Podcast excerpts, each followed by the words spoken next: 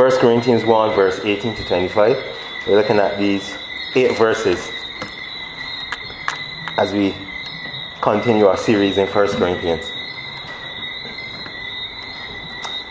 And it says, For the word of the cross is folly to those who are perishing, but to us who are being saved, it is the power of God.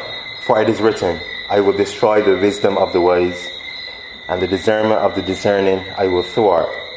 Where is the one who is wise? Where is the scribe? Where is the debater of this age? Has not God made foolish the wisdom of the world? For since in the wisdom of God the world did not know God through wisdom, it pleased God through the folly of what we preach to save those who believe. For the Jews demand signs, and Greeks seek wisdom. But we preach Christ crucified, a stumbling block to the Jews and folly to Gentiles. But to those who are called, both Jews and Greeks, Christ the power of God and the wisdom of God. For the foolishness of God is wiser than men, and the weakness of God is stronger than men. And for my big idea tonight, I have the preaching of the gospel leads to salvation, but the wisdom of the world leads to destruction. And I'm, go- I'm, I'm attempting to make three points, three, three lesser points to make that greater point. Point number one the wisdom and power of God in Christ and in the message of the cross. Point number two God's determination to destroy human wisdom. Point number three God's determination to save those who believe in Christ and in the message of the cross. Now, the Bible has a lot to say and a lot to show about wisdom throughout its 66 books. Our minds think immediately about the five books of the Old Testament, which we call wisdom literature. These five books are Job, Psalms, Ecclesiastes, Songs of Solomon, and I guess probably most notably, most famously, the book of Proverbs. From sayings and statements and, and declarations to the lives of men and women who were examples of wisdom, all is there in the Bible for all to read and to benefit. Perhaps the most famous verse in the Bible about wisdom is Proverbs chapter 9, verse 10, which says, The fear of the Lord is the beginning of wisdom, and the knowledge of the holy is understanding. Or perhaps it's some other verse that I have not mentioned, but my intention here tonight is not to see which verse is the most famous verse about wisdom, but my intention is to show, among other things, the wisdom of God in Christ and in the message of the cross. So, point number one the wisdom and power of God in Christ and in the message about the cross. Look at verse 24 as we start out and take note of the latter part. It says, But to those who are called, both Jews and Greeks, Christ, the power of God and the wisdom of God. Here in verse 24, the apostle clearly states that Christ is both the power and the wisdom of Almighty God. Earlier in verse 22, he states that Jews demand signs and Greeks seek wisdom. Quite frankly, this is the unbelieving response that anyone would give to Christ and the message about the cross apart from the sovereign work of God's grace.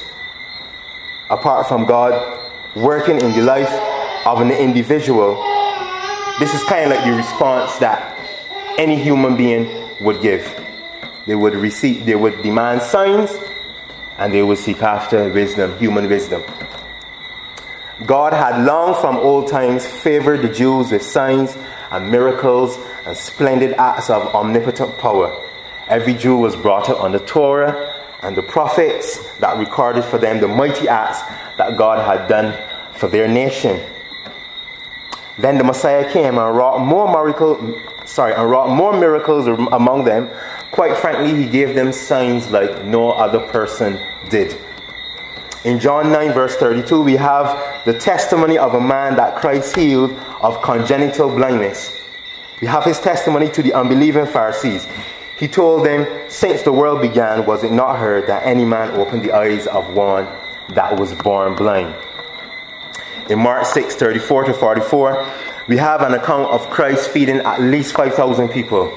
And Matthew's account of this sign in chapter 14, verse 21 says, 5,000 men beside women and children. Christ takes five loaves and two fishes and fed at least 5,000 people. And he ended up with 12 baskets. yeah, kind of like talk, talk about mass, addition, multiplication. Yeah. Or how about when Christ raised the only son of the widow of Nain in Luke chapter 7, verse 11 to 17, or in Mark 6, 48, Jesus came to the disciples about the fourth watch of the night, walking upon the sea. In Matthew 8, verse 26, Christ rebuked the winds and the sea, causing a great calm and showing that he was indeed Lord of nature and Lord of the forces of nature. And then there was the greatest sign, the sign of all signs, the sign par excellence, the infallible sign that Christ gave to show beyond the shadow of a doubt who he was. And after all this, we still read, for the Jews demand signs, and the Greeks seek after wisdom. That sign of all signs, that sign par excellence was the resurrection. The Bible says he laid down his life and he took it. Took it back up to show infallibly who he was.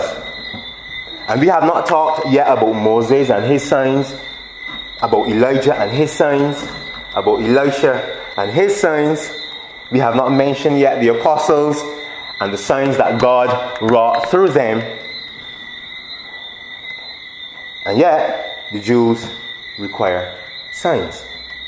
Albert Barnes, in his notes, write a miracle, a prodigy, an evidence of divine interposition this was characteristic of the Jewish people. God had manifested himself to them by miracles and wonders in a remarkable manner in past times, and they greatly prided themselves on that fact and always demanded it. When any new messenger came to them professing to be sent from God, this propensity they often evince in their contact with the Lord. It was characteristic of the Jews to demand the constant exhibition of miracles and wonders. And it, it is also implied here, I think, by the reasoning of the apostle, that they believed that the communication of such signs and miracles to them as the people would secure their salvation. And they therefore despised the simple preaching of a crucified Redeemer. They expected a Messiah that should come with exhibition of some stupendous signs and wonders from heaven. They looked for displays of amazing power in his coming, and they anticipated that he would deliver them from their enemies by mere power, and they therefore were greatly offended by the simple doctrine of a crucified Savior. And what about the Greeks? Paul says, and the Greeks demand wisdom. The wisdom of the world, that is, natural wisdom, philosophy, the reason of things, the flowers of rhetoric, the ornaments of speech, the beauties of oratory, the justness of style and diction. Christ and his cross was foolishness to them. It was unphilosophical. They laughed at the account of a crucified Savior and despised the apostles' way of telling it. They sought for wisdom. Now, the Greeks were men of wit and reading, men that had cultivated arts and sciences and had for some ages been in a manner the very mate of knowledge and learning. There was nothing in the plain doctrine of the cross to suit their taste, nor humor their vanity, nor gratify a curious and wrangling temper. They entertain it, therefore, with contempt and scorn. The Greeks would reason something like this What hope to be saved by one that could not save himself? And trust in one who was condemned and crucified as a malefactor, a man of mean birth and poor condition in life, and cut off by so vile and opprobrious a death. The Greeks thought it little better than stupidity to receive such a doctrine.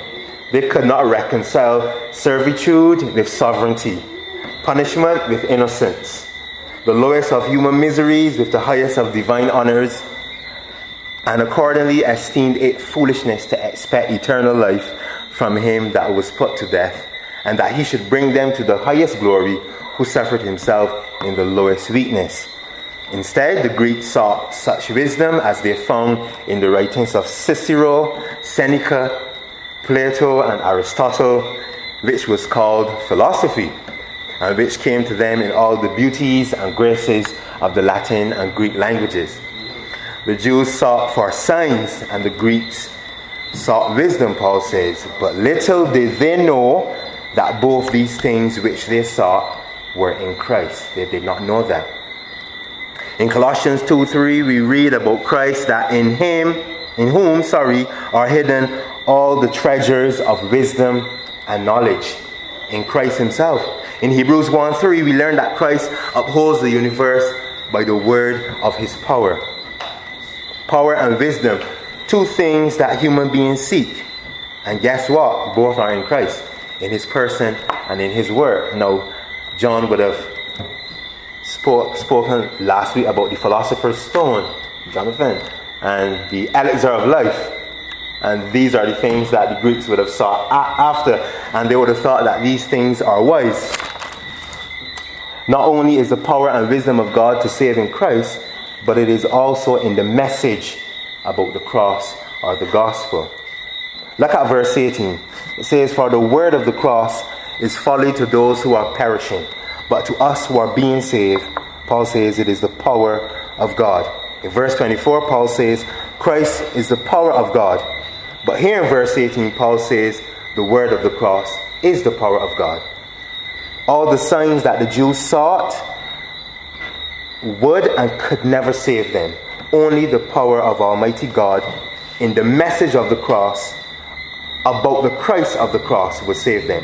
One person notes that what the Jews really wanted were the signs of an outward external kingdom. They wanted, they wanted temporal triumphs over their enemies and material greatness.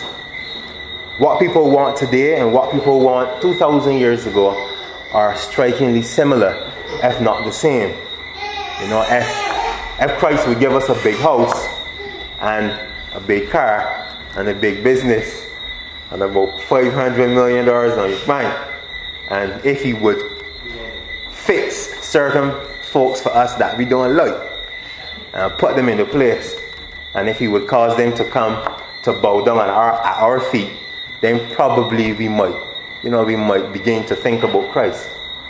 But I think the answer is no. I think even if that were to happen, I still think that human sinful nature would still not be willing to bow before Christ. Even if Christ was to tickle all of our fantasies, I still think, apart from sovereign grace, apart from the work of the Holy Spirit, I think man would still reject him.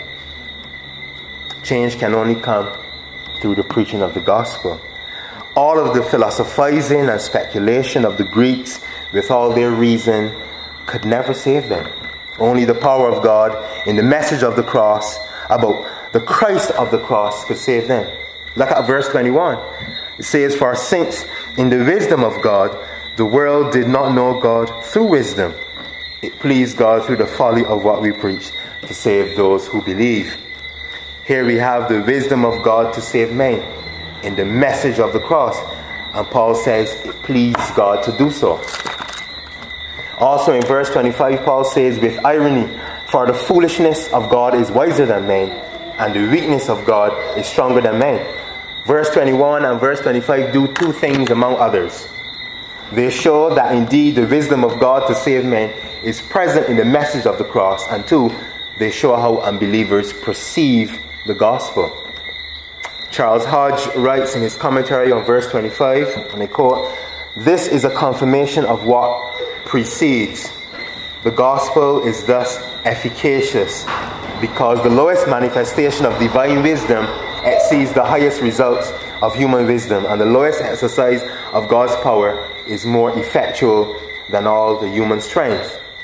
He says, or instead of taking the verse in this general sense, the foolishness of God may mean the gospel. The meaning then is the doctrine of the cross, though regarded as absurd and powerless, has more power and wisdom than anything that ever proceeded from mankind. End of quote.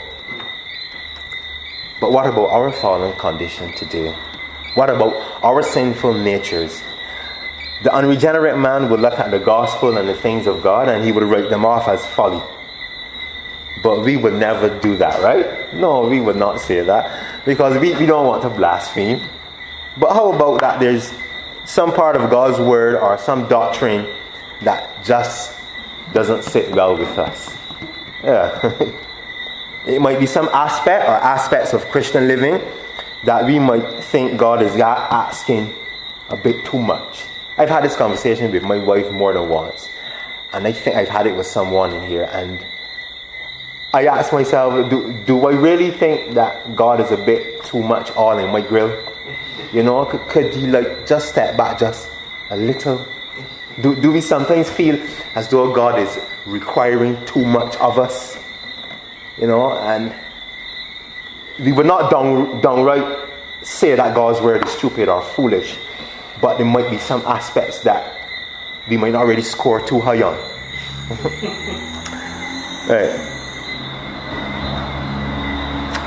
To counter this, but let us remind ourselves that God has every right to demand from us whatsoever He desires because He is our Creator, one, and also because He is our Redeemer. So, in Christ and in the message of the cross is the power of God to save men. Point number two God's determination to destroy human wisdom. Look at verse 19. It says, for it is written, I will destroy the wisdom of the wise, and the discernment of the discerning I will thwart.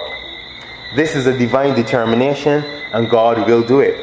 Paul quotes from Isaiah 29, verse 14, where God says, He will destroy their wisdom and discernment because of their hypocrisy.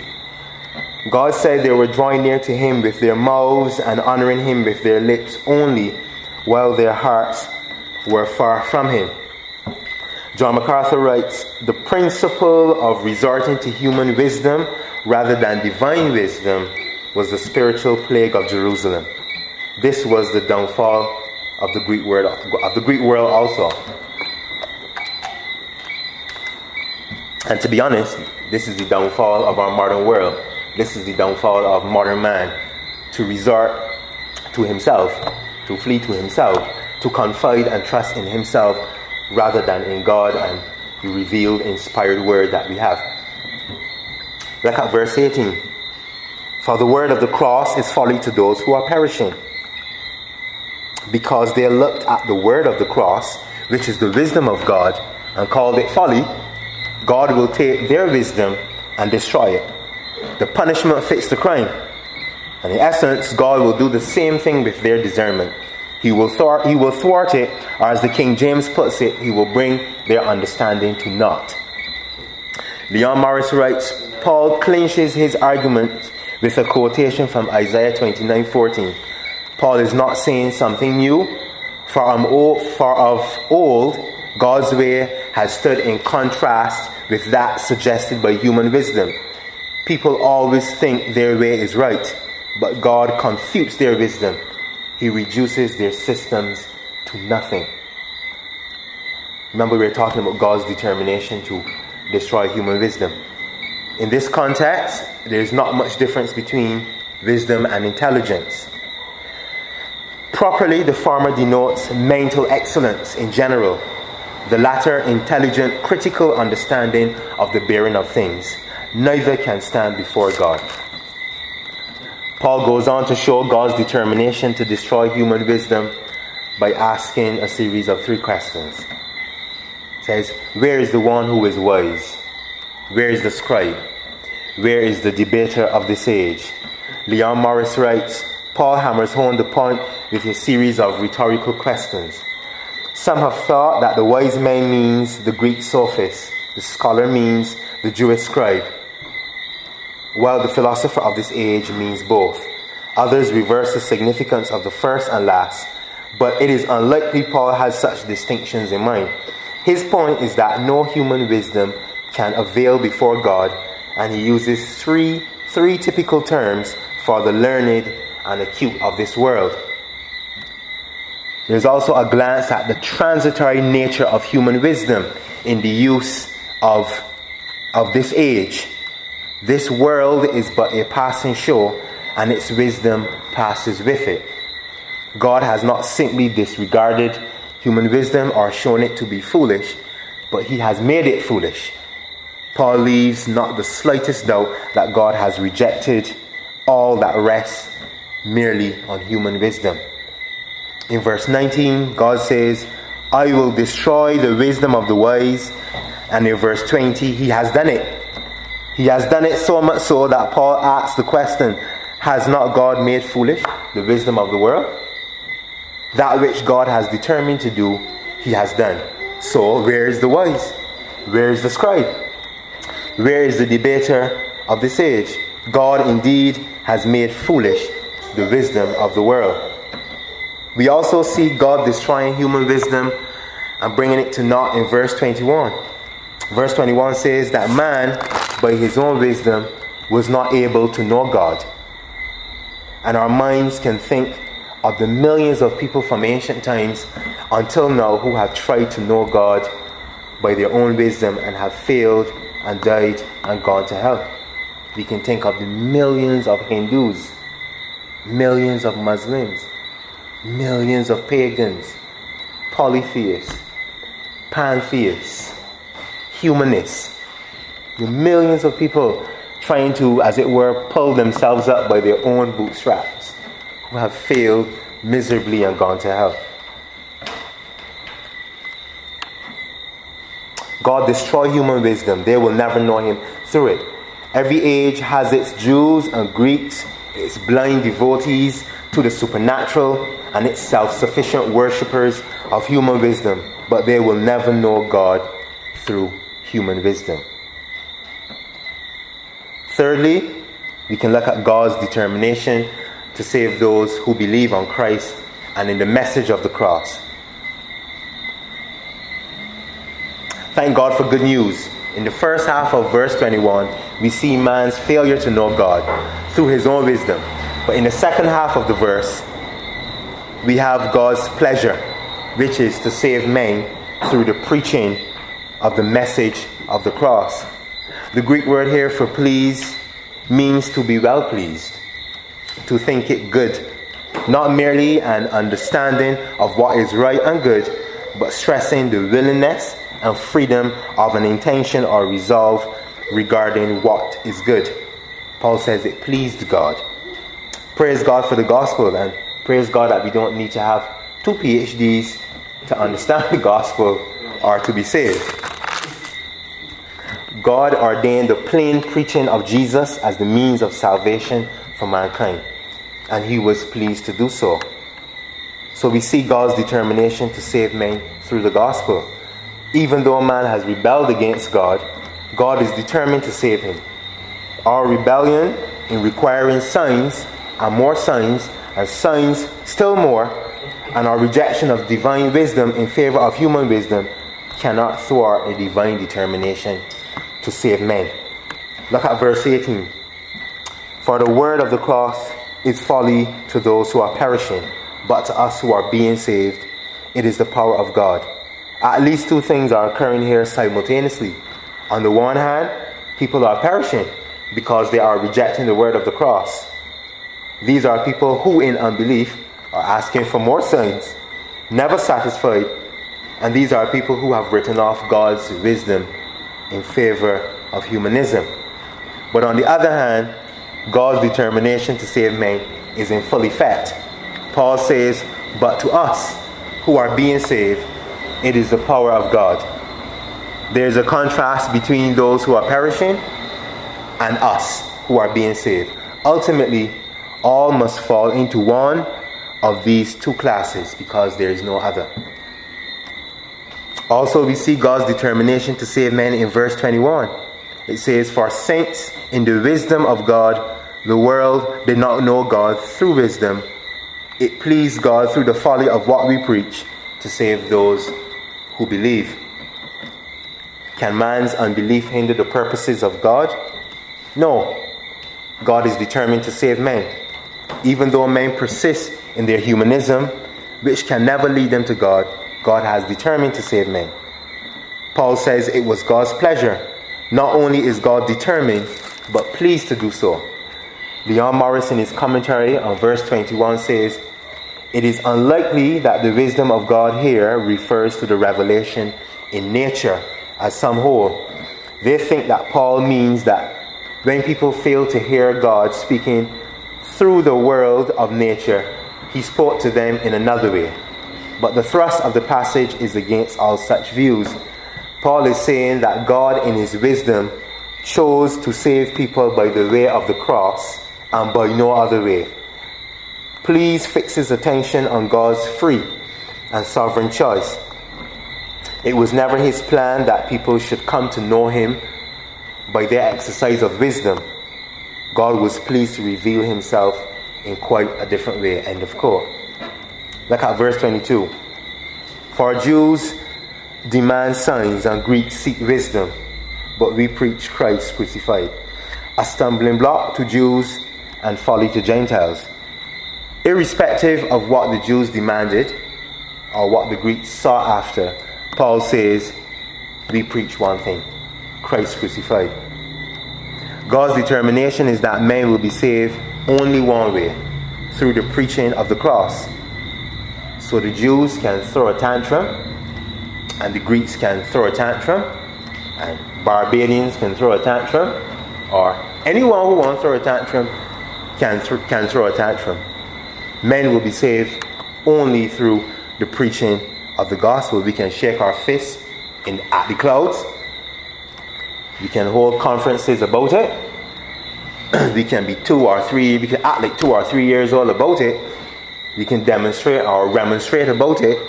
God's sovereign determination is to save men only by the preaching of the cross alone.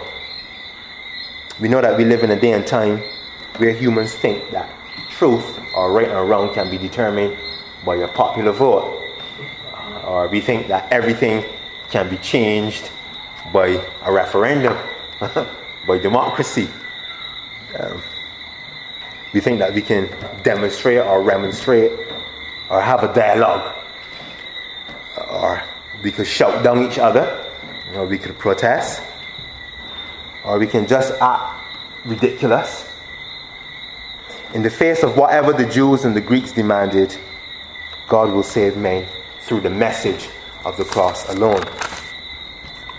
Let us at CRBC take a leaf out of Paul's book Many in our time demand the prosperity gospel, but what will we give them? Christ crucified. Some demand walking in dominion or walking in faith, but what will we give them? Christ crucified. Some churches have gone down the line of social justice, but what do they need? Christ crucified. Some have gone down the road of moralism. You know, they would say, Men love your wives. Men support your families. Women honor your husbands. Love your husbands. Children obey your parents. Don't do drugs. Be a good citizen of your country, and there's nothing wrong with these things. But they say these things as though these things occur apart from Christ and apart from His grace, or as though if we do these things, that somehow it means that we are saved or that somehow we can do these things and achieve salvation through the law. But let us preach Christ crucified no matter what the world demands. Finally, God's determination to save those who believe the gospel is seen in the effectual call. Look at verse 24. But to those who are called, both Jews and Greeks, Christ, the power of God and the wisdom of God. Charles, Hart, Charles Hodge writes, Those whom God has called always means those called effectually, as distinguished from those who are merely externally invited. There's a double call of the gospel the one external by the word, the other internal by the spirit. The subjects of the latter are designated as the called. The Jews wanted a display of power, the Greeks sought for wisdom. Both are found in Christ in the highest degree. He is the power of God and the wisdom of God. In his person and work, there is the highest possible manifestation of both divine power and of divine wisdom. Jews demand signs, Greeks seek wisdom. But those whom God has determined to save, he has called effectually to himself through the preaching of the cross.